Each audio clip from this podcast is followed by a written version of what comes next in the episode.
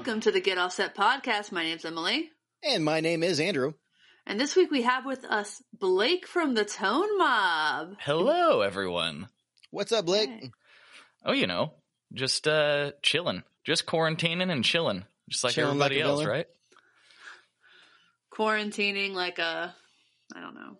Self oscillating. something. Oh, something sorry, to that isolating, isolating. That's right. Sorry, I was Ah, Oh, Yeah. zip.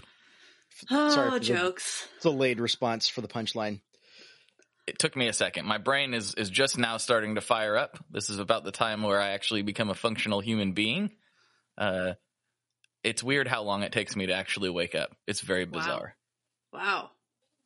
No, that's yeah. not abnormal at all. I, I re- honestly, I applaud you for waking up at all because I really feel like some days I kind of just zombie my way from start to finish. yeah. Well, yeah. I've been feeling that a lot. I've been having trouble trouble sleeping. So, like, there are nights I a lot of nights I haven't fallen asleep until like two, and then I wake up at like six with the sun. Ooh, that's rough. It's been bad. See, the worst, the worst days for me are like I have a hard time waking up, end up sleeping in a little bit, and like I still like no amount of coffee will bring any sort of function to my brain, any sort of, you know, general thoughts of being with the world and whatnot, and just struggle to stay awake all day, kind of like doing the head bob, sit in your chair trying to get work done. Oh, Rick does that, and it's just so weird to watch. Oh, it's the worst. I that's one of the worst feelings is when you know, like the first time it happens in an afternoon, you realize what just happened, and then you're like, oh, oh no, I wait. I've already had five cups of coffee. How is this still happening? Jeez. Rick will do that like all night, sitting on the sofa watching. If we're like watching a show, it'll just be constant. I'm like, man, then- just just just go to bed, dude. Well, Why don't yeah. you just go to bed? Here's the thing: is like I've got days where I'll do that, and then come like the end of the day, I'm like, all right, well, I've got to be up early for work tomorrow. I should probably start heading to sleep, and all of a sudden, I'm awake. Yeah. my brain starts racing. I can't I can't stop thinking about things and I finally go like go to sleep and I'm just like staring at the ceiling going like really? I couldn't have been Yeah. like my brain couldn't have been on like, you know, say like 2 p.m. That's a pretty reasonable time. Yeah. I took an edible last night, and it helped a lot. I would imagine. I'm like, yeah, I just I just had some pot. It was great.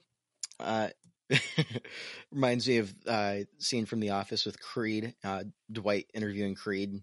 He's like, "What is this?" and Creed's like, "Northern Lights indica." It's like, "Oh no. It's marijuana." Oh, not the marijuana. Not the marijuana. It's I, legal uh, where it's legal in Washington and Oregon. It's true. It is. It is legal in Oregon. I've got an aunt who uh, used to work in the growing business. Oh. Yeah. Yeah, it's not really my thing, but I definitely, I definitely voted for it because, like, I'm just like, hey, if booze is legal, let's be honest here. Like, let's be real about Yeah. this. You know, That's- come on. That's totally fair. And that's more or less where I sit with it. So, One thing on the coffee note. So, you know, this is, I was talking about how long it takes me to wake up. And that could be, it just, it doesn't really seem to matter what time it is that I wake up. It takes me at least an hour to like be like even semi functional. And then I'm really, I'm really at my best self, you know, in the, in the afternoon to basically the middle of the night. That's when I function the best for whatever reason. But right. like since I've been working from home for the last couple of years, I haven't really been drinking coffee. I used to drink several cups a day. So Mhm. now when I drink when I do drink coffee, it works fantastic. Like it used to just like not work at all. And now I'll have one cup and be like, whoop, there we go. That's what coffee's supposed to do. All right. You This know, is, I was this is that- good. I'm experiencing the same exact same uh, same exact thing right now. I was actually just chatting in our um, Patreon group yesterday. Uh, we were talking about caffeine and absurd quantities, and you know the good old days back when we were in high school where you could drink three rock stars and not feel a thing. For real. Yeah. And no, uh, before quarantine, I, my day job started at 5:30 a.m. every single day. I had to be there, uh, bright tailed, bushy eyed, and I would go through just a ton of coffee to get through my day. And I, Wait, did you? Say, I'm sorry. Did you say that backwards on purpose? yes, I, I I was like, nicely done. I I, I recognize game recognized game. You know. Right. I never know though. Uh, it, it's something I like to say is like, "Oh, see you guys tomorrow, bright tail, bushy eyed," and they just look at me like, "What?" My, my my papa always used to say, "You're a real fart smeller" instead of "You're a real smart feller." Mm-hmm. I'm in, I'm Mm. into it. Very Yeah. into it. That's that's a that's a that's a good dad one. Uh, and yeah, so the day job we've got an espresso machine, and they treat us incredibly well. And I just go through a lot of caffeine.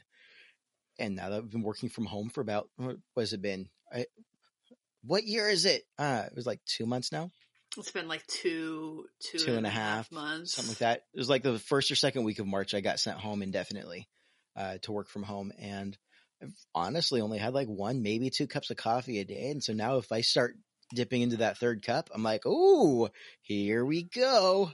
Mm-hmm. I can feel like I still drink half a pot a day, but like I can feel it um when my limit gets hit. It's like just the smell of coffee suddenly really turns me off. But I I've been working from home for a year and a half and I still drink a lot of coffee. I just Yeah. like it. I do I like also it. take naps. I also take naps. Mm, man, naps sound good. naps are great. I don't know why kids are so opposed to them. They they don't know how good they have it.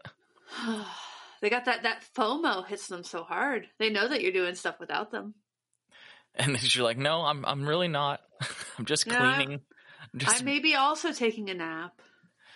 Yeah, that's the struggle. I, my wife, you know, our uh, our youngest kid is just a mama's boy, like to the nth degree, and so I feel so bad for her because, like, I would help, and I have helped where I can, but he won't. He won't tolerate me in the night. He's like, "No, you're not mom," and so I'm gonna scream until mom comes in, and it's uh, it's challenging for her right now. So I'm I try to squeeze. I try to like take the kids, you know, for a walk or something. She's also a very light sleeper, so that makes it a little bit difficult. I try to take the kids for a walk so she can get some shut eye in during the day. But yeah, it's a crazy time right now. Unprecedented times. Of course. Yeah, I could do without all the sales emails that remind me of that. I like it when sometimes every once in a while I get an email that instead of saying "I hope this finds you well," just says "I hope this finds you." Like, thanks for not assuming it would find me well. Thanks for thanks for like knowing, understanding what's happening. It's like when people say good morning and you're like, oh, awfully bold of you to assume that it's good. My dad always hated when cashiers would say, "Have a good one." Like, you don't tell me what to do. You don't tell me what to do. This is America. I do what I want, whether or not you tell me what to do. I'll have a bad Yeah. one if I want to. Hey, if I would have a bad one, that's my God given right as an American. That's right. How dare you be polite to me right now? I mean, that's just that's just my dad. Sorry, Dad. I think that they might have started listening to this podcast. What? You're wearing a mask out of concern for my safety? Really? That's the most un American thing I can think of. I don't. Don't get me started. I'll my go sis- off. Yeah, I just- Sorry, I'll, I'll- I'll, I'll change to something a little bit more analogous. Uh, how about, uh, how, how dare you not smoke a cigarette inside of the Starbucks out of concern? For, you should be smoking a cigarette if you want to. It doesn't matter what health effects it might have for me. You should be an American. Yeah, smoke away, boys. Do it. Light 'em if smoke you got 'em. Smoke them. Smoke them if you got them, even if you don't. I'm I'm just on a roll of just butchering common phrases today. And it's kind of fun, not gonna lie. yeah, it's um, that's good for you, man. I guess. that's the best. That's the best I could come up with. I was, gonna, How dare I was thinking the same thing. good well, good, for good for you. Good on Good you, man. you. Good on you. That's uh, that's quite the accomplishment. uh, Just deconstructing work. Western society one catchphrase at a time. I had a And I haven't even got to the pithy quotes yet. Yeah. I had a family member block me on Facebook for saying that uh, mail in voting was awesome. Really? Yeah, she posted this big long thing that was like it kept saying stuff like when when when you can't go to church but you can buy alcohol, it's not about your health. When you can't get a haircut but they want everyone to do mail in voting, it's not about your health. I'm like, I, but all those things are kind of about health. Yeah, and I- and she she got mad when someone pointed out that liquor stores are open because if you cut alcoholics off cold turkey, they could die. Yeah. That the well, they very likely will die. And Yeah, I I also like questioned that initially, but I, I figured that out on my own self, you know, pretty quickly. I was like, well, that's weird. Why? And I was like, oh, yeah, because we don't want a bunch of people running to the hospitals that are in desperate need of detox right now. We're trying to Yeah. avoid that. Yeah. I mean, it's an unfortunate reality that there are alcoholics and addicts and that's just that's just real and that's what they Mhm. will do if they start going through DTs. So, Yeah. I mean, I get it. I understand Yeah. the high level like why is what why would that be essential? But once you just break it down pretty simply, There it Right, right.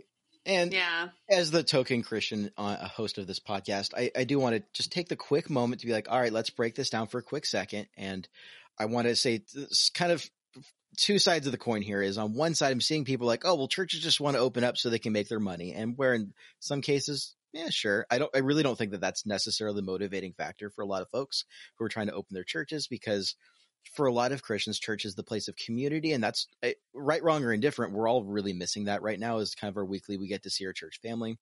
Flip side of that is, I mean, from a theological perspective, and forgive me for for jumping here, but I'm just going to throw this out here. The church is not a building. The church is a group of people that's supposed to be living out the Christian lifestyle, and just really kills you. Like oh they're shutting down. Why can't we have church and we can go buy pot? I'm like well you totally can. The church is not a meeting in a building. Ah so that's my pet peeve for the week.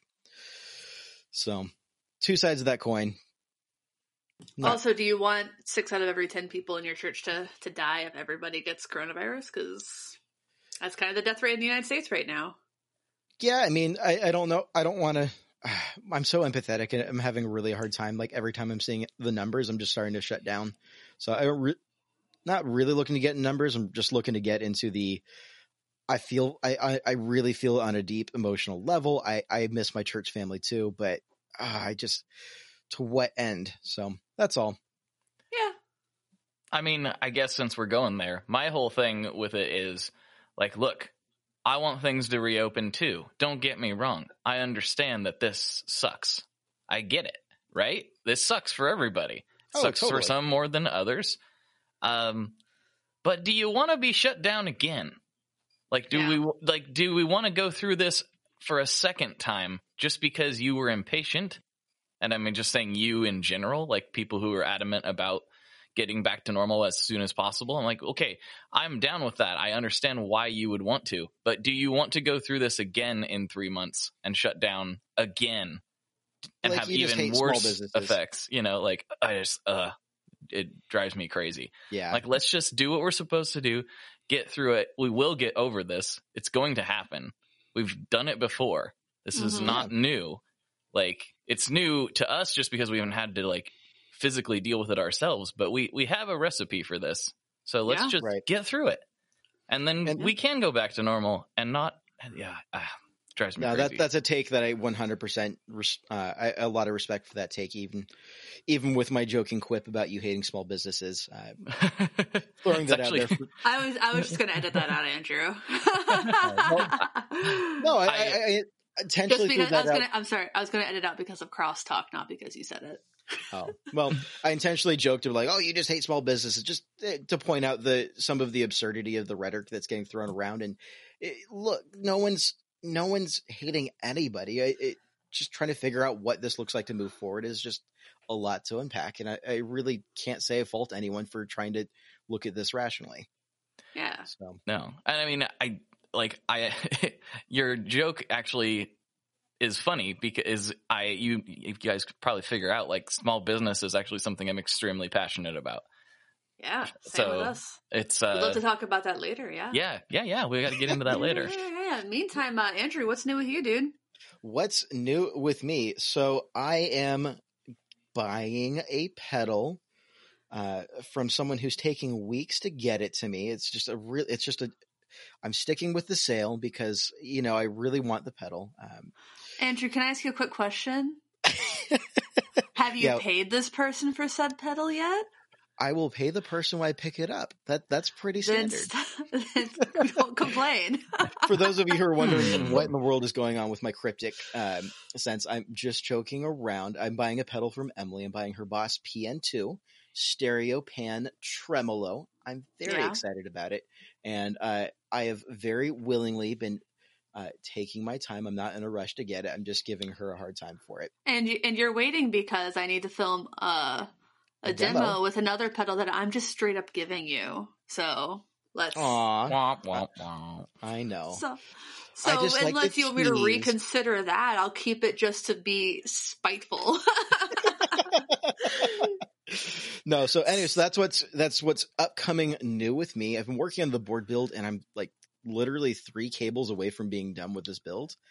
And now I'm reevaluating how to fit the PN2 onto this board build before it's even done. So, jokes on me. Uh, but no, I'm really excited for that. Uh, but I think what's mo- even more exciting for me right now is I'm going to give you a little bit of a sneak peek into what's going on in the world of Fox Cairo. For those of you who might not be aware, I run Fox Cairo. We make pedal toppers that are custom and rad.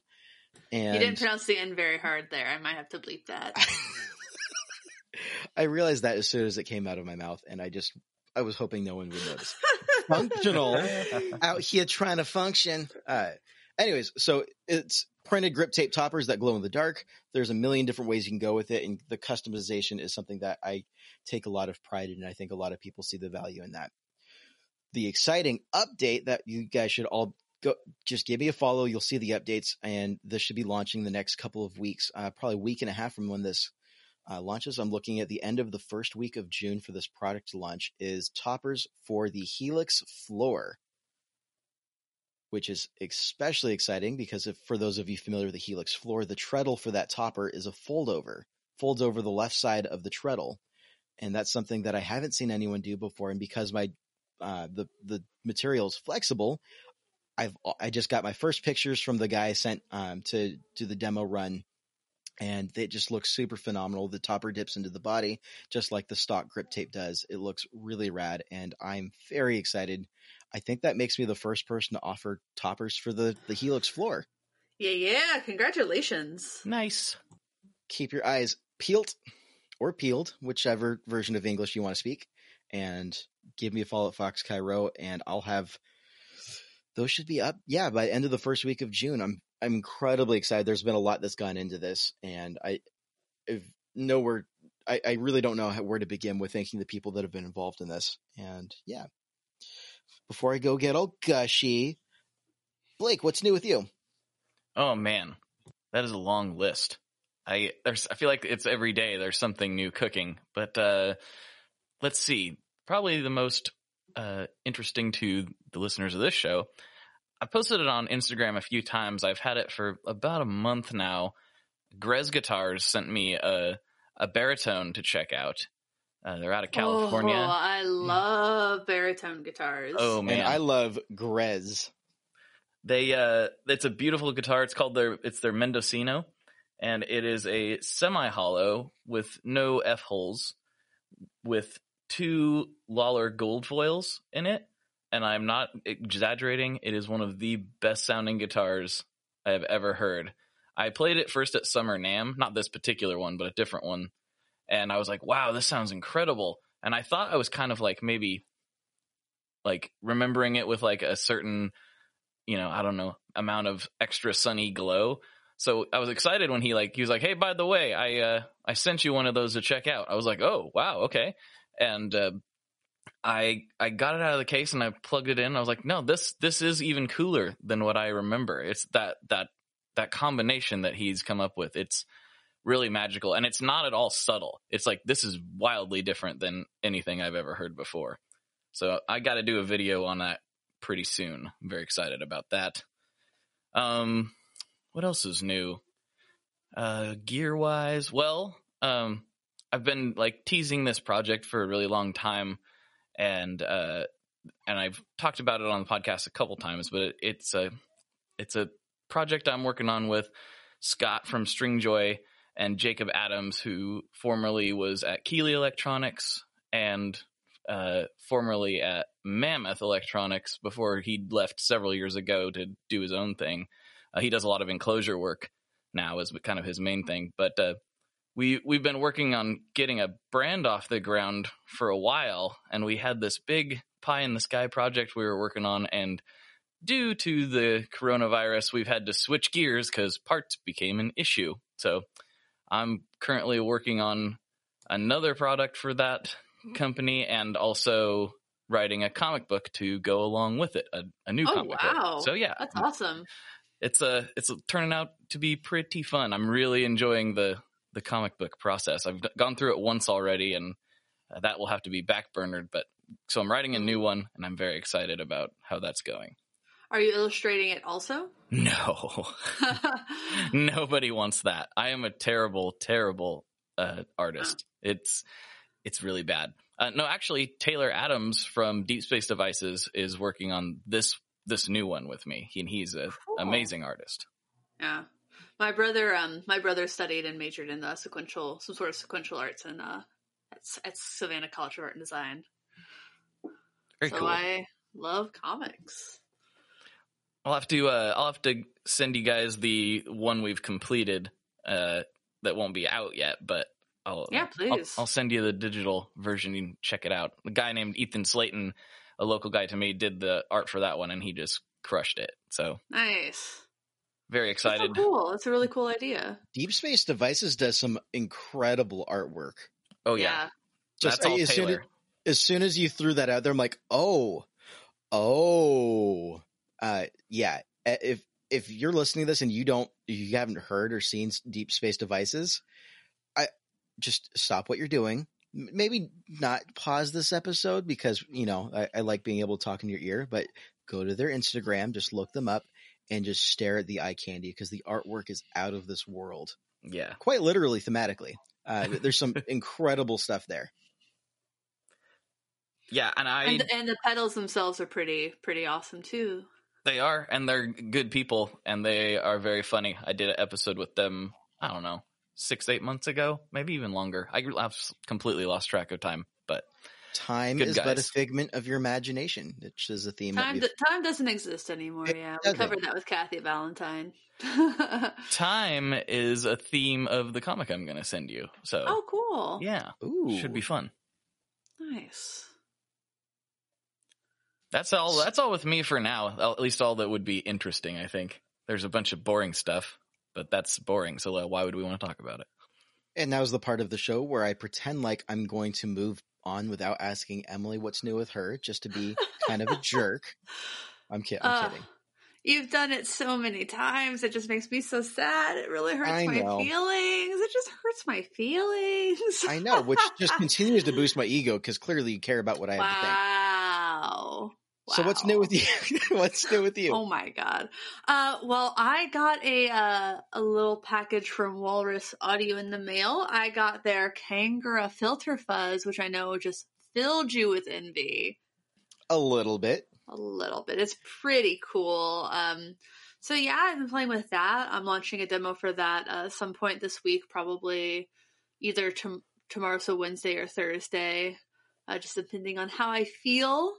Um, but I, I, the reason I'm kind of torn on that is because I'm getting a. I have purchased from Fender their new uh, Mustang bass in Ooh. gold. Yes, Yes. Gold. Gold. Gold. Yeah. So um it was what we were talking about on the effects loop and I looked them up. I'm like, I think I need it. So uh, I reached out to my person at Fender and I got a tiny little discount and I'm uh, getting that in the mail on Wednesday or Thursday. I, yeah, when we were recording the episode with the effects loop and we we went over the the new lineup from Fender, like in real time, we could all hear you processing the ooh, oh, oh yeah, yeah. That that I'm gonna have to have. I really need that now. I Well, the just in I- real time, it was incredible. Yeah, well, I, uh, you know, I, I mentioned it on there, but in, in Sunday Crush, when we've been getting together and jamming and writing new songs, uh, the bassist Isaac and I, uh, we, we've been doing about half the songs with me on guitar and half the songs with them on guitar and me on bass. Um, so, but their bass is just a full scale, like, I think it's a P bass or a jazz bass. And, uh, Isaac's got bigger hands than me. So I'm sure that it's great for them, but uh, for me, I like I like a short scale bass. I haven't owned a bass since high school. Uh, on my 16th or 17th birthday, my dad got me a bass, and uh, I enjoyed it. I played it. I went to college and kind of didn't really use it or need it. So uh, I, this is my going to be my first time personally owning a bass uh, since gosh in like 13 years. Um, my husband's a bassist, but also he's got big hands, so he plays like a sterling uh, Music Man bass. You know what they say and- about bassists with big hands? Big basses. Big gloves? Uh, long scale lengths. Do you want me? To, do you want me to say big dick? Is that what No, you're no. asking? No, the whole point of it is to not say that. The point is to like let people sink their, just just dip into the gutter just a little bit, and then they feel really bad when we don't take it there. That's the point. Ah, is we're That's a very people. old joke. It's like you know what they say about men with big feet, big shoes. exactly. I yeah, but that's an old joke, and you gotta remember who you're talking to is me. And I've just uh taken, I've been around dudes who like to make crass jokes so long that I know that the one way to kind of beat them is to be more crass, and that's just kind of the life of being a woman in music. And this is the part where I revert to pretending to be a goody good Christian boy. yeah, That But, I um, that's the- never stoop to that level. But that's not all that's new with me. I um put out a demo for the Alter Ego Vintage Echo that you loaned me. It's a very very cool stereo delay. Um, yeah, The weird thing is the toggle on that doesn't seem to do what it was supposed to do. yeah. I haven't So- really figured that part out, even after having. Did you also look up the manual and you're like, why is it doing this? But uh, so the toggle's supposed to be like setting the tap tempo, um, like the subdivisions and stuff. But for to to me, it just it turns it like up toggle is mono, middle is some stereo, and then bottom is very wide stereo. Is that your experience with it too? That was my exter- experience, but it, it depends on what algorithm I was using. Uh, I think it was the 2290 algorithm that was giving me the full ping pong, which is such a good sound. I love ping pong delay. And Yeah, me too, and that's me made me really want to get um not not the vintage uh, Echo, not the Alter Ego, but I was kind of looking into some other options perhaps. 'cause it's been a while since I've had because I have the Avalanche Run, which is stereo delay, but it's not quite that back and forth. Um, but also I got uh, the Fender their new tube tremolo, the MTG series tube tremolo. It's really nice. Oh man. and isn't that one's a gold enclosure too, right? Yeah, all of the uh, tube series, the MTG series. So they had the LA distortion and they had the uh, MTG tube distortion. They're all gold enclosures. Just rolling in the gold. Also, I have an Enzo now. Yay! All the gold.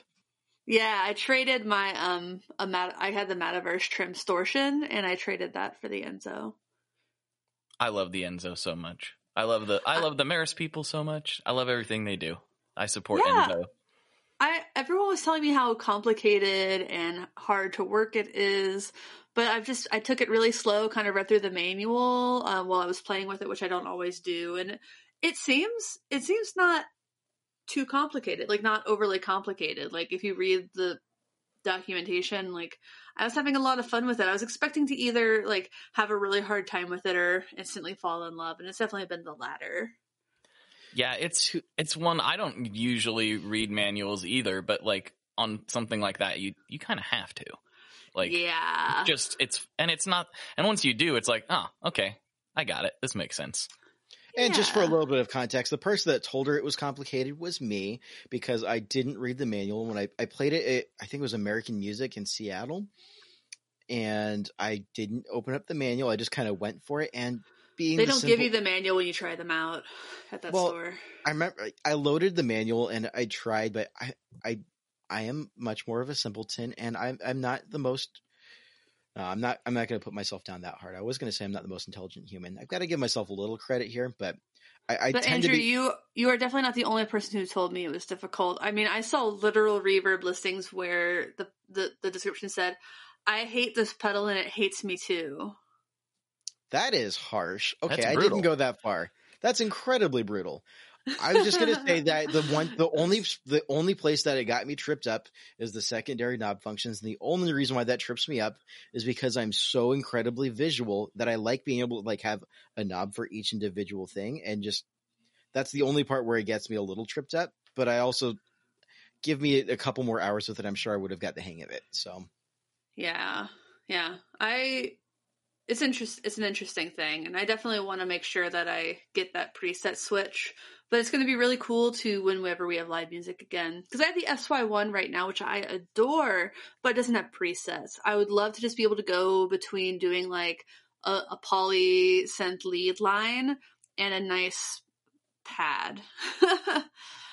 uh, you know, Oh, for sure. I mean, just options on stage is always really great, and that's that's the Oh. appeal of anything in the realm of MIDI, which I've been wanting to dip my toes into, and so incredibly scared of all at the same time.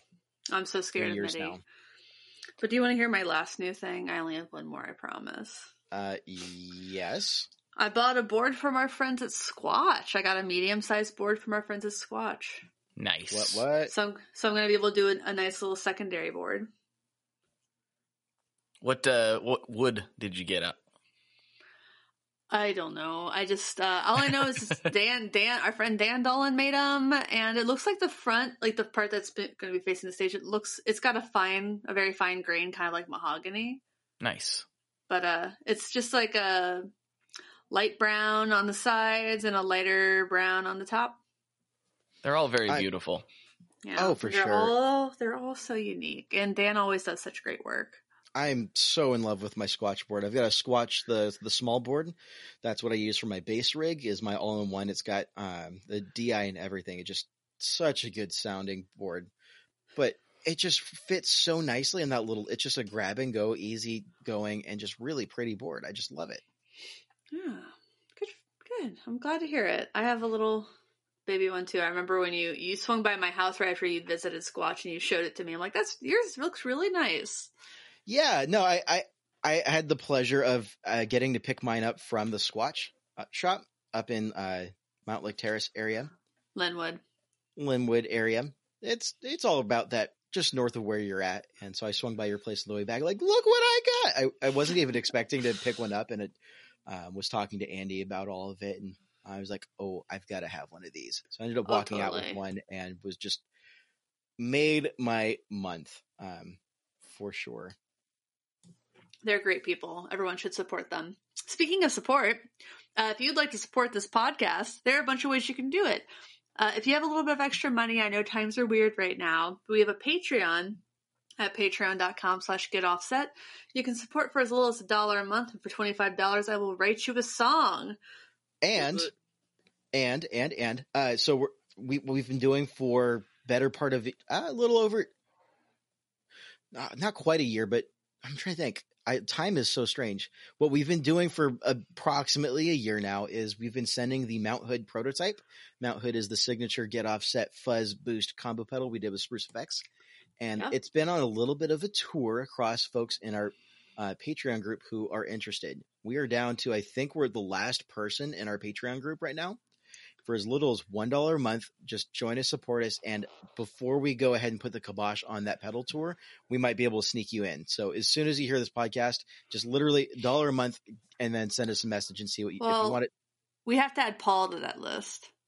We do have to add Paul to that list. So we're Mhm, down to Two ish. second to last person there. Uh, we've been having them with people for a week or two at a time. Mm-hmm. Yeah, So- so, there's that. Um, that's a great way to support us. We also have merch at getoffsetpodcast.com slash shop.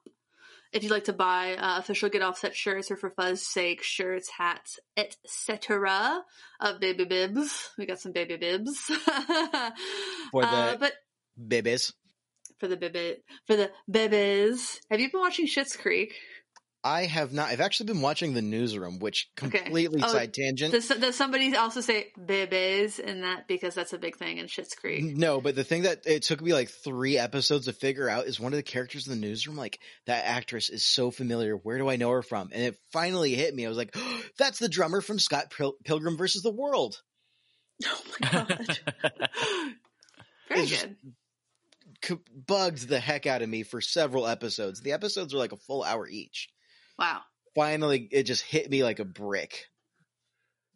I love that movie, by the That's way. a great movie. I mean, the only the the, the the the the problem they had is that I think they kind of showed it for free at a ton of Comic Con. So essentially, like at least sixty percent of the people who wanted to see that movie saw it for free.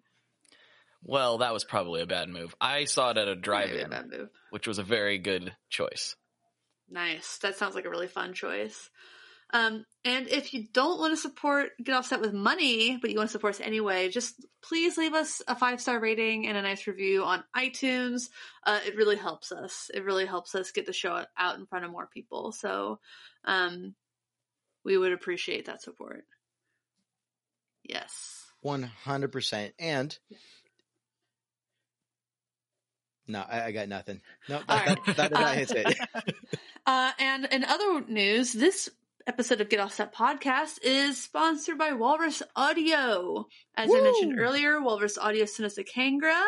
Congra? Um, Kangra, Kangra. How do you pronounce that? The- I. I, I vote con. I, I vote fil- Congra. I vote Kangra. It's a filter. Blake, it's a fuzz. tiebreaker. I I've been going Kangra, but I don't know. Ah, Suck it. I have a Uh, tenuous grasp on English, so don't you know? Yeah. Who knows? Well, the thing is, you can't really make fun of people who pronounce words wrong because it usually just means they read. Um, and read that word only and have never heard it said out loud. So, yay! I'm like- literate. yes. Um, That's good news for the day. So tell me about Yeah. this pedal.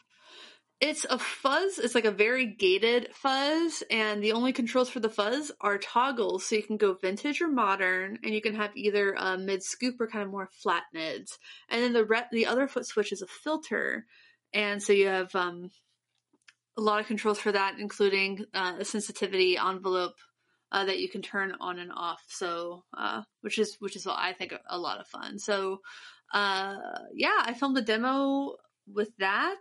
I'm mostly playing through just I, I learned a St. Vincent song, Birth in Reverse for it.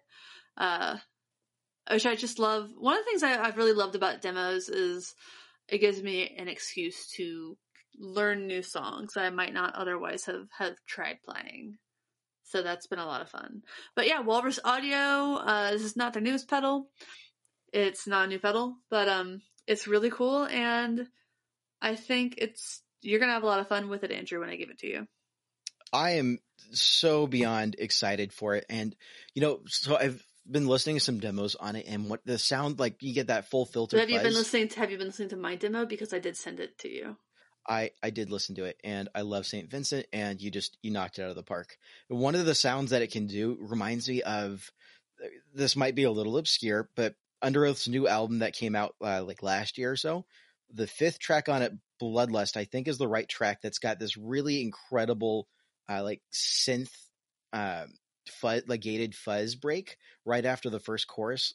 I know this is super specific, but I really, really, really love that sound, and I think I can nail that sound with this pedal, and I, I can't wait to get it and to just try and get that locked in. I don't blame you. My, I, I don't think Emily listens to Underoath Blake. I do not. Oh, okay. I was like, am I supposed to comment here? Uh, I I know the part that you're talking about, and I think that this pedal can do it. I uh, I am a big fan of that band, so I understand what you're talking about. I am also a fan of the band, and now that live music is canceled, I am incredibly regretting uh, seeing them come through Seattle the last time that they did because they came through with Devil Wears Prada, Mhm. and I didn't have the money for the tickets and decided to not be irresponsible financially, figuring I could just see the next time, and here we are. Man, See, I stopped. I've stopped playing that game because sometimes there's not a next time, or sometimes the next time is like eight years later, which is my case with the Hold Steady. Yeah, I, I really try to, you know, the big limiting factor for myself is the kids. Like it's, it seems like every time there's a bunch of concerts that I want to see or that me and Lynn want to see, there's, they're like all lumped together. And I feel really weird, like taking my kids to my parents, you know, four times in a row. Like, like, okay, we're leaving you again, uh, to go d- have fun. So it's like, that that's kind of like a limiting factor just because I'm like trying to be a okay dad. Wait, are you not supposed to bring your kids into the mosh pit? Is that frowned upon? I mean, There I'm, will be no no I'm post covid mosh pits. that that's honestly Don't been say a thing that. I've been Don't. worried about. Don't say that. I love the mosh pits. Mosh I know I'm too great. old for them, but I love them anyway. Mosh pits are mosh pits aren't gender inclusive. they make women scared of shows. Uh, I don't know. I got dep- hit hit by some women in mosh pits for them. before, so It, it I just- I depends just on. a- it I had totally a depends on boyfriend the who show. got. I got a boyfriend who got knocked in the the nose in a mosh pit, and then he couldn't smell anymore. ouch. That is a price I'd be willing to pay for a good time.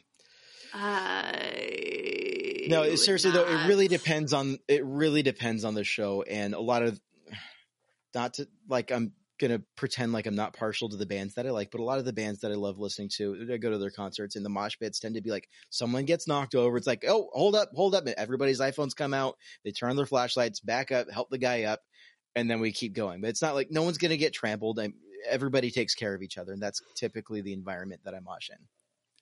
That is the case for me as well, most of the time. Although I really want to go see Knocked Loose, and I know that their environment is not quite like that. So I'm Yeah, like, I could see well, that. I'm just gonna have to deal with it. But you know, it's not my first time, so I guess I'll I'll be okay. Not your first rodeo. No, I I that's one of my favorite things about going to heavy shows. I mean, I like going to not heavy shows too and just chilling, but I get really excited about a good mosh pit. I thought that, that by the time I was 30 that I would be over that and I am not. I Yeah. I'm not at all. Last time Thrice came through, I was in there the whole time like it was, you know, 2007.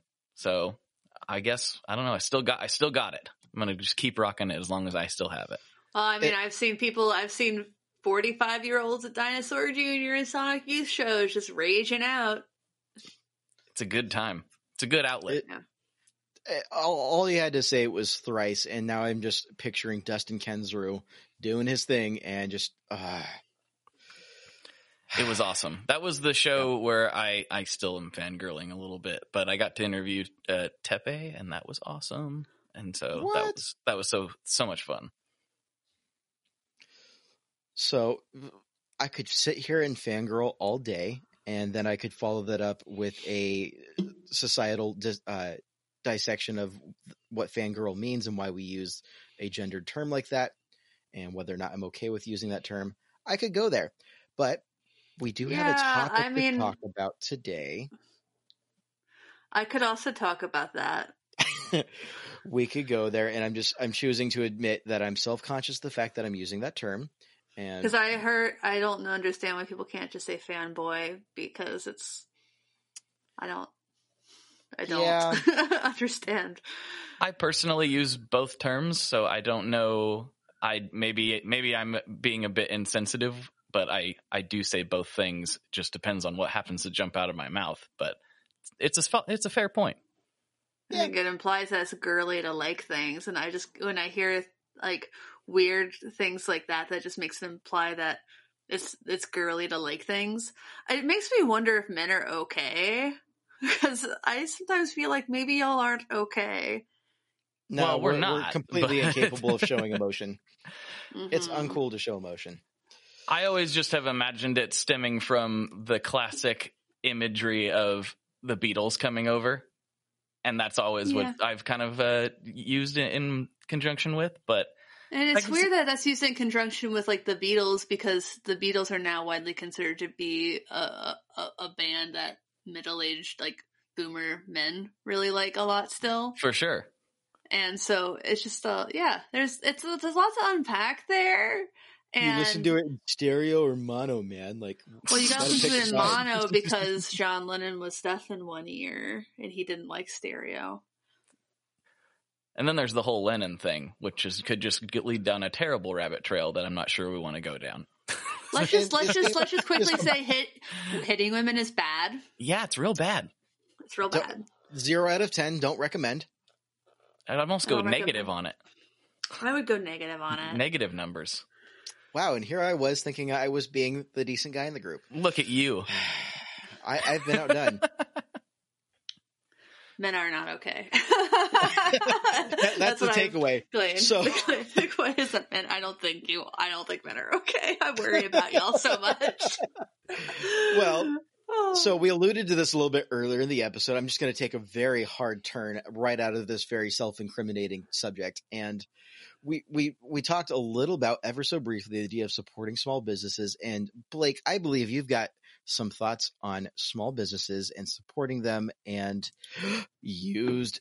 Oh my god, my voice just cracked. Used gear. Yeah. I mean, it was a subject that I saw brought up in a, another guitar pedal group that's not my favorite group, so I'm going to go ahead and not name them. Can you Um, name them in the chat so I can know? Uh, yeah. I, is there a chat? I haven't used this in a while. Uh, I'll I'll message you later. It's not that important, but it's one to it's one to avoid if you can. Anyway, Yes. uh, uh, it was it was talking about like how many of you have like an all used pedal board and how did it you know how did that go for you? And I support that. Like I definitely support people being responsible with their money and getting things on the cheap and doing I mean I do that to some degree. But Yeah. I uh I didn't I I thought it was weird the amount of people that were like really proud of their all used board and I'm like and I'm looking at some of these boards going like, well, that's like a a one man shop. I know like a lot of people have this distorted view of the pedal industry, but there was a lot of extremely small builders on some of these boards. And I'm going like to me, and I know like don't be irresponsible with your money, people. I'm not advocating for that. But if it's like the choice of saving twenty or thirty dollars or helping out an independent builder, I'm probably gonna err on the side of helping out the independent builder personally. Mhm. Yeah. Uh, it's just something that is near and dear to my heart because I know so many of these guys and girls, and it's just like I don't. I just I really like to see people supporting small businesses. It's something I'm extremely passionate about. Like, which is why your joke earlier was was ex- extra funny because it's something that's very near to my heart, and I uh, I work in that industry and try to help a lot of these people, and it's I don't know. It's uh it's I don't know I don't know where I'm going with this, but I thought that was a weird thread. I thought it was weird to be happy about not helping the people that make the thing that you like. But yeah, that is know. sort of a very like, um, gosh, what's the, what's what's the phrase about America? Rugged independence? No, that's not right. But um, just Something the something idea. bootstraps. Yeah, yeah. I mean, in, in America, we do love um, to talk about small business and how much we love small business, but uh, they do tend to be the first people that we think that should give us a discount in a lot of cases. All right, so I, I'm I'm gonna I'm gonna do something that I often do on this show, and I'm just gonna preface this all with I'm gonna ask questions that are leading in a direction that I don't necessarily believe, but I just want to pick. Blake's so you're just here. trying to you're just trying to say you're going to be a devil's advocate without saying devil's advocate, so then I don't say like a true white man. Is that what's happening? again. Self incrimination is really not the direction I thought I was going to go with the show, but sure. so Uh, Andrew's yes. about to play devil's advocate. So just I'm going to play a little under- bit of just a little bit, and I'm just going to kind of pick this apart and maybe see because on the surface, I think that's a really great sentiment, but I think there might be some nuance to this we can kind of unpack here. How does that sound? that's fine. All right. So, yes, I. God, well, I got we- I got a little animated and then immediately started choking my own spit, which is arguably deserving for someone playing devil's advocate. But here we go, anyways. So, used pedal industry. Yes, I think in a way you, it, it's very clear in terms of cash flow that yes, it's taking money away from small builders because if you know, I mean, the the small builders already sold the used product; it's already out in the wild, and they're not going to benefit from it after the fact. But the fact that it's in rotation does mean that you're gonna it's constant. The more gear that we see move, the more money we're going to see circulate around. And so, I think is there any sort of you know eh, any sort of validity to a counter argument that might pose the idea of well the person who's selling it's going to turn around and probably buy new from somewhere else people who buy new are then going to sell used so they can buy more new stuff and it's just this constantly churning machine of gas or gear acquis- acquisition syndrome. That is I do think definitely there, a thing. there are two types. I do think there are two types of buyers: people who want always to get like the new shiny thing straight out of straight off of the press, and then the people who want to save as much money as they can. And I, and I know there's some overlap, definitely. Like people been eyeing a pedal for a long time, and then they want to buy it uh, when they see it used. But um, I mean, I, I do both. I buy I buy new and I buy used. I tend to try to buy new from from the smaller builders. Um, but uh, I. s did you know that there was a big Supreme Court case about um, buying and selling used CDs? that sounds records. vaguely familiar, but I don't know anything about it. Yeah, it was a case that involved Sam Goody. If you're older than 30, like me, you might remember Sam Goody stores. So Sam Goody was primarily uh, a record store, uh, but there was actually a man named Sam Goody.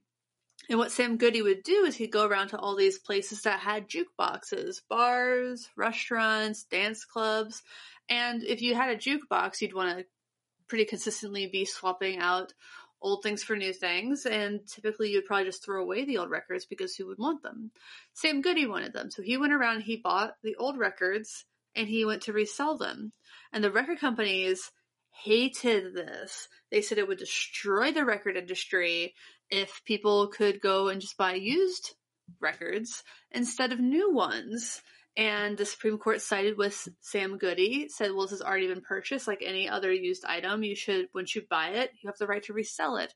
Uh, so the, where the record companies were arguing that it was a, a disruption of intellectual property rights, basically, and that if you bought and sold used music, you should still be paying the royalties um, to, uh, so they said to the artists or to them, um, that would uh, be incurred with a new sale.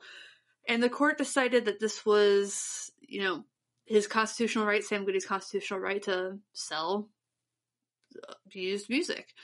Uh, and that's so we, we, we talk about, um, you know, it doesn't help the small builders when you buy their stuff used. This is true in, in an immediate financial way, but the record um, industry said back in like the 20s or 30s or 40s, whenever this um, Supreme Court case was, I forget, it's been 15 years since I studied this, uh, it did not kill the record industry. uh, so I think that's just that's just something to consider is that um, I just it, it seems familiar enough and similar enough to me to to, to bring up that uh, people will not only buy used music because there's always new music. And if you only buy used music, you're only listening to things that came out in the past. And uh, if you're not, you, there's always new music being put out. People are always going to listen to new music and buy, hopefully, new music. And I think you could probably say the same thing about guitar pedals. There's always, I think, going to be a market for new pedals.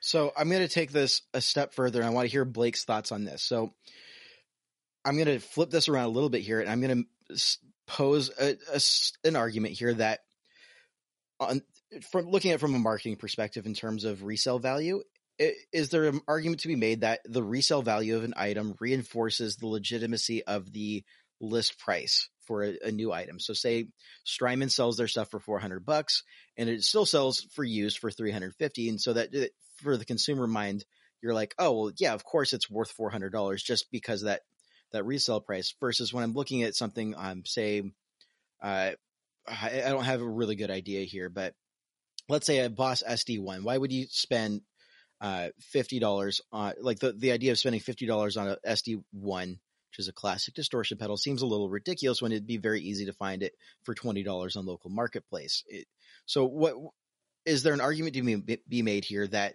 the resale value is actually helping the the the small builders in maintaining a sense of legitimacy to the target market? Blake, I think in some cases that's very true, uh, but I think it's very specific cases. I think Strymon was a very good example of that. Um, the be- the best one that comes to mind is uh, Analog Man, right? Because like the prices on the used pedals are more generally than they are than on the new ones, which Right. in the case of the King of Tone kind of makes sense because there's a supply and demand thing going on there. But I found that to be even true with like his fuzzes that are readily available direct from him. They for in in a weird way, they're available used for more than you can buy it from Analog Man himself that are always available. So that's that's I think that's kind of weird and in that I think the used market actually does help him uh in a weird marketing way. But at the same time, he also posted last year, you know, when Reverb, you know, he was able to do some research on Reverb and there was like over a million dollars in Analog Man sales that he he never saw. Uh so I'm not saying that the, that the used market's bad or that people should not have the option to do that. I just found that particular thread in that particular group a little bit weird in the sense of pride everyone was showing and i'm like well yeah but that Mhm. guy's you know like i'm like you're you're you're so stoked that you're like there it was, it was a very self-congratulatory like look how Yeah. smart i am thread and i was just like i don't you, you don't even know what some of this means for some of these guys this is literally Right. you not This, putting food on the table yeah, And- there's so much self-congratulatory stuff in the gear industry and like in general. yeah Well, I mean, of course there is, and I think that's one of the things I think I I really, I just said I think way too many times. Yeah. I think that we do a really good job, not to you know be self congratulatory as well, but Wow. of, of co- at least bringing them up for bringing these items up for question and taking the moment to think, oh, are we really just operating an echo chamber that's ignoring some very obvious uh, red flags, or is this actually like super chill?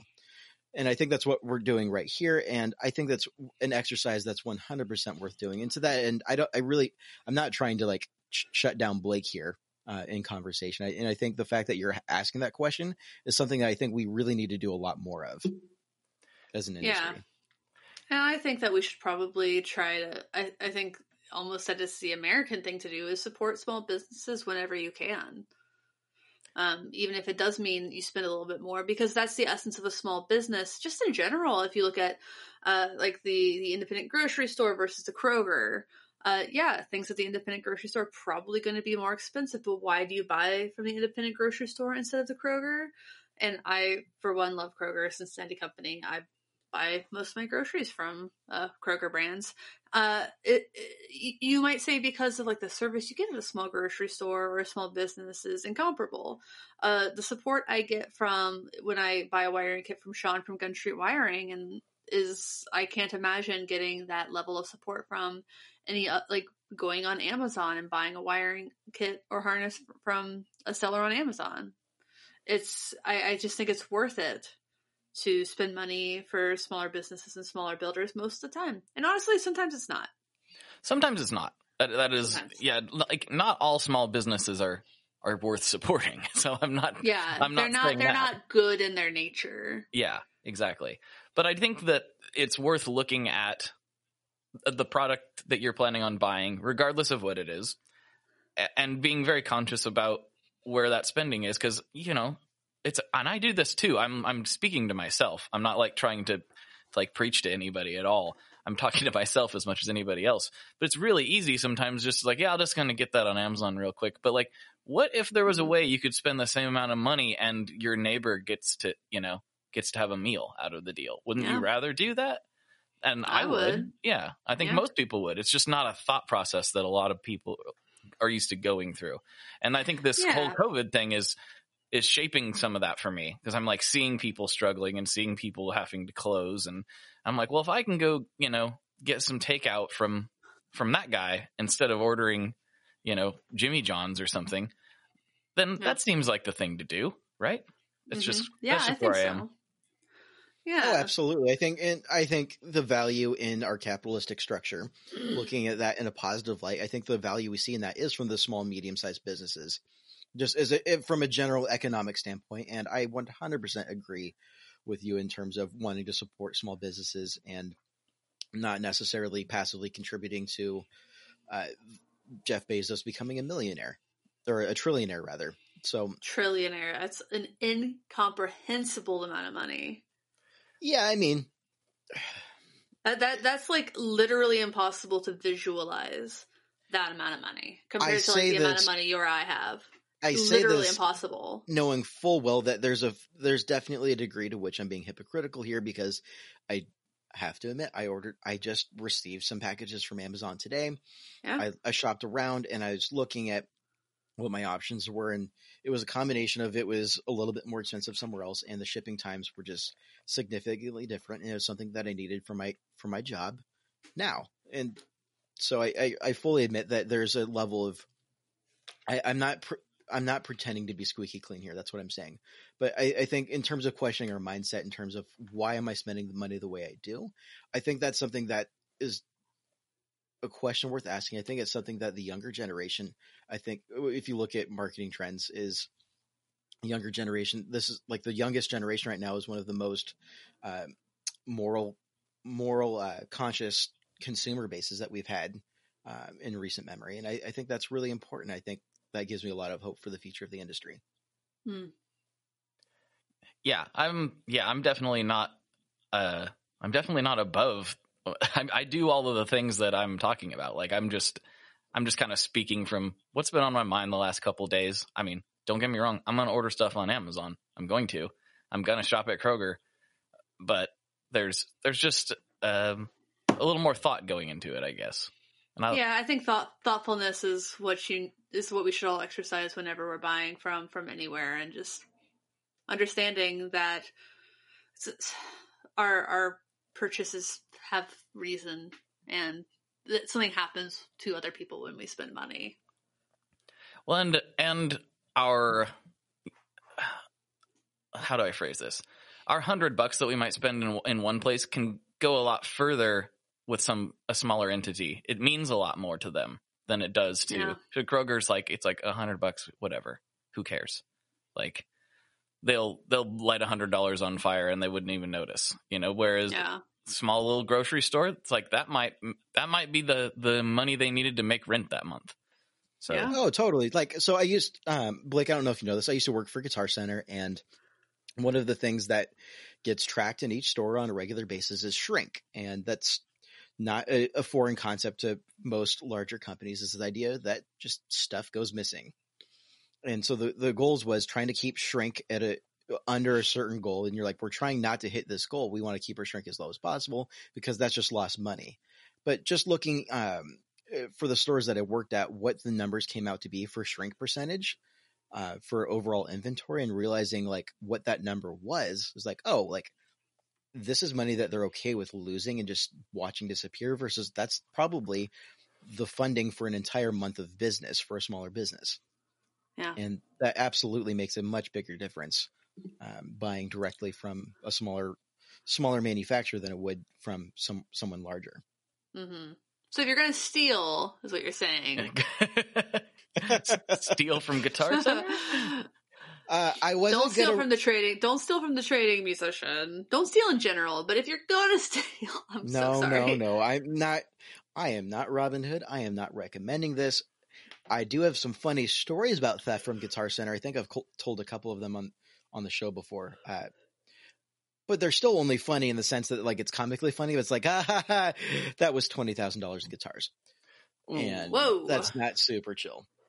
No. So like three Not sure. Uh, I I only worked at Guitar Center for like a year and a half, and the stories that I saw were just uh, like I was told and or saw footage of was just mind blowing.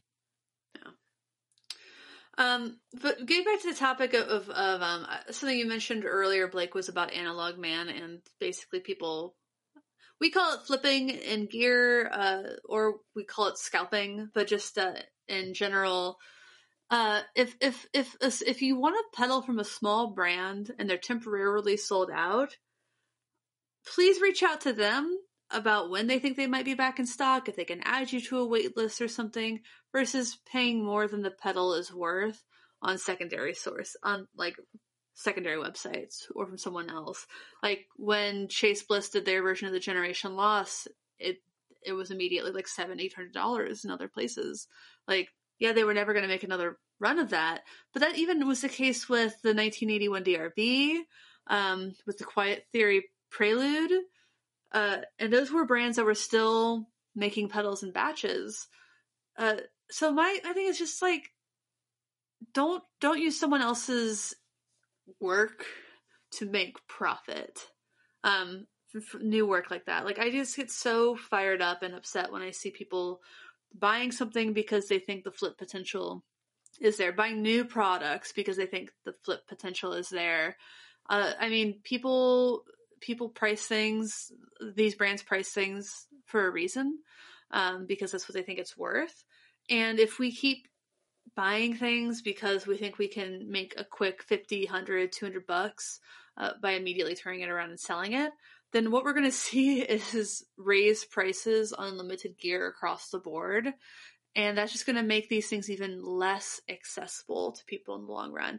Think about concert tickets. It used to be the same price to sit in the front row versus the back row. And then people started selling those front row tickets for a thousand dollars.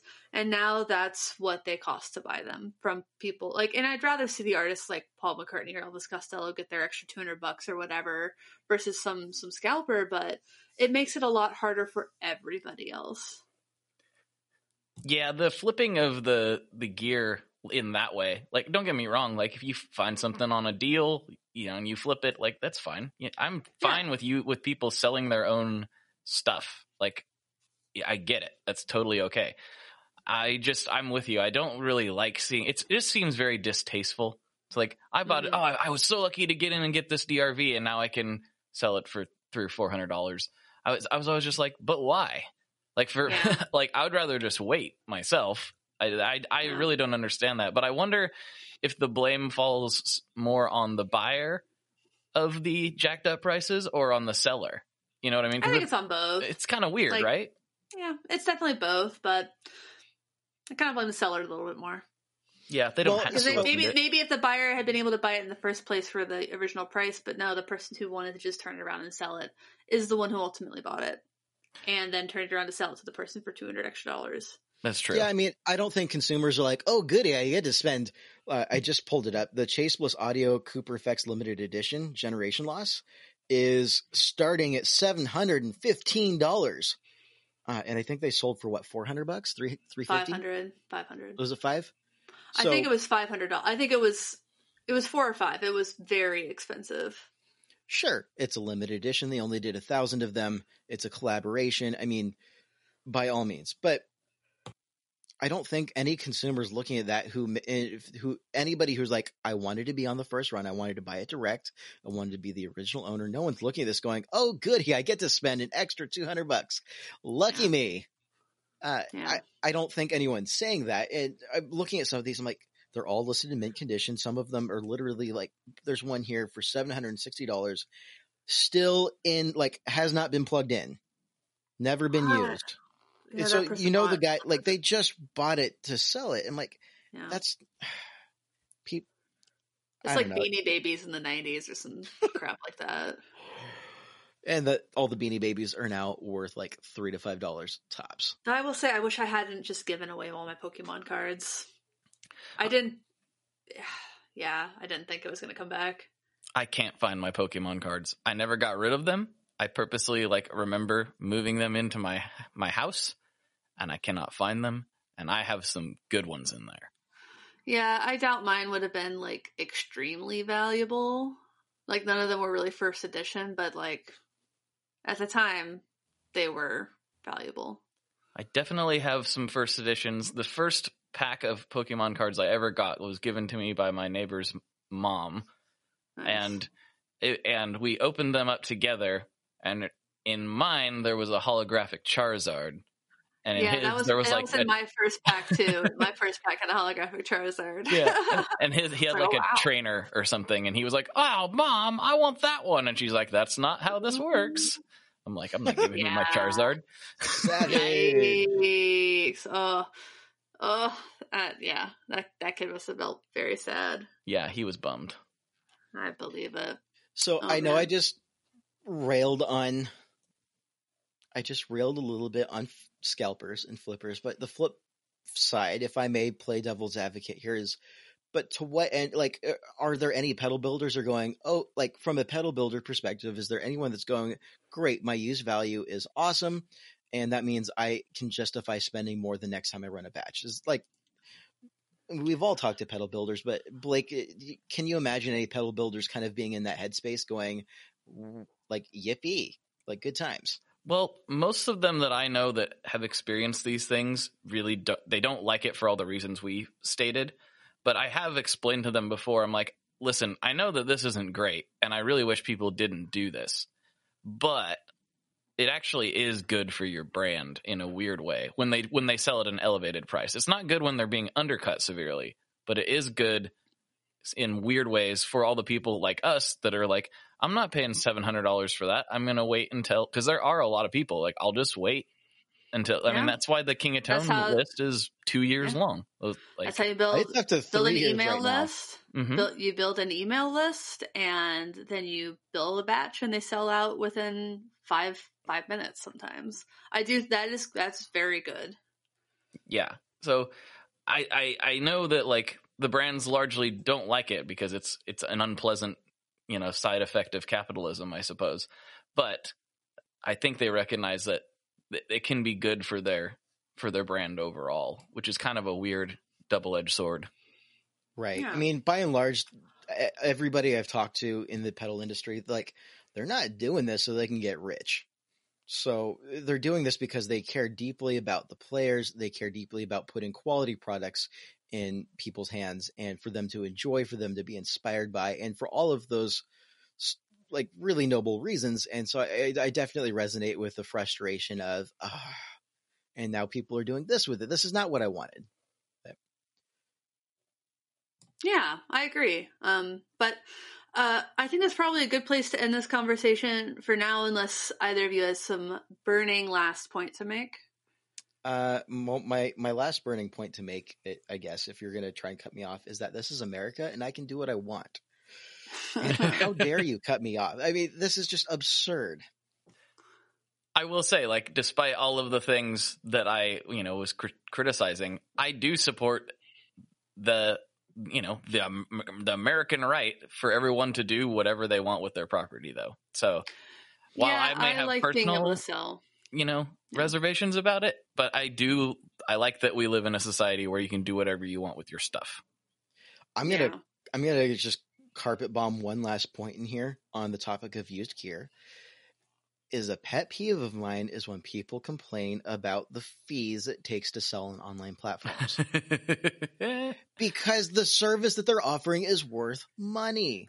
I understand. It's worth probably more than fifteen percent, honestly. I, yeah, I mean eh, eh, that's something that's been a topic of that's been kind of re stirred up a little bit lately with Reverb changing up their um, some fees and structures and the way that they're doing things. Uh, it, you know that's fine. I've got a couple of pedals that I've been trying to sell in local uh, marketplaces that just aren't going to sell, and I know I'm going to lose a quote unquote lose a little bit of money. Uh, or I could look at it in the perspective of this wasn't going to sell locally anyways. Reverb is offering me an awesome service here, or eBay yeah. or, or, anywhere else that you're selling. Like, stop complaining that they're taking their fair share. I mean, I think, I think yeah. that's incredibly reasonable. They're offering an incredible service, an incredible place to bring sellers and buyers together, and also protection to both parties. Exactly. So yeah. that's that's just the point I wanted to kind of just lace into the end of this conversation. Yeah, I mean, related you, pet peeve. Yeah, You'd make half as much selling it to a local guitar store. I'm just gonna say yes, I agree with all of that. That's I have nothing else to add. cool. Folks at Reverb well, are awesome. I love all of them, and yes. I miss seeing them all dearly. I'm glad I got to see them at NAMM before the Rona. Yes, and I am very proud that I get to write for Reverb.com every once in a while. Check out my article about steel uh, guitar players and the pedals that they use, which is fairly new on Reverb.com. Rad. And also, if you read uh, some product pages or some uh, category pages, I might have written the copy on the bottom of the page. So nice. well, with all of that being said, thank you for listening. Thank you for understanding. Thanks so much, Blake, for, for joining us for this episode of Get Offset. Uh, for all of you who enjoyed listening to Blake talk, he has a his own podcast called The Tone Mob that you should check out if you have not already and you might be here just because of Blake. So if you are, thanks so much. Well, Subscribe. thanks for having me. It's been wonderful unpacking all this stuff. I don't know if we made any headway, but it was fun anyway. So It was, yeah. good times. Yeah. Thanks for having me. Yeah. Until next time, I'm Emily. I'm Andrew. And I'm Blake. Yeah. Goodbye. Bye. Bye. One, two, Hit it, Michelle.